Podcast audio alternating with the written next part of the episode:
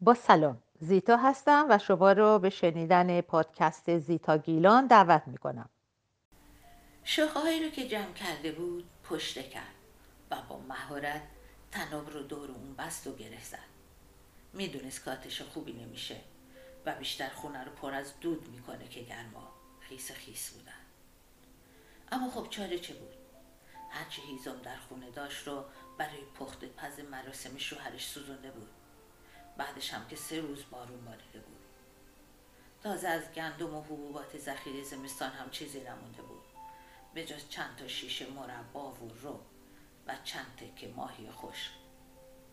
پشته رو بلند کرد و به پشت انداخت. بدون اراده دوباره از بالای کوه رودخونه نگاه کرد. دوباره دلش آشوب شد، لرزید، اما نمیتونست نگاه نکنه.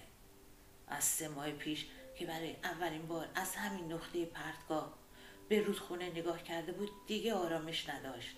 مثل خود رودخونه در جوش و خروش بود. 10 فکر یک جا به مغزش هجوم آورد.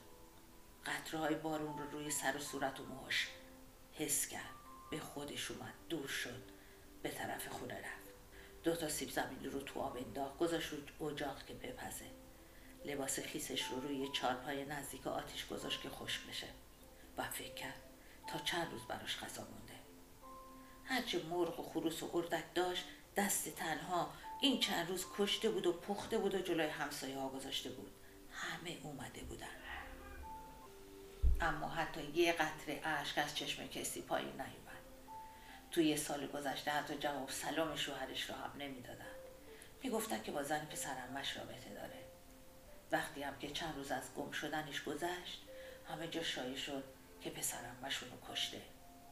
میگفتن که یه بار گفته که نمیتونه زنش رو بکشه چون دوستش داره و نمیخواد که 2 تا دختر بچه‌اش بدون مادر بشن، اما روزی از پسر داییش انتقام خواهد گرفت.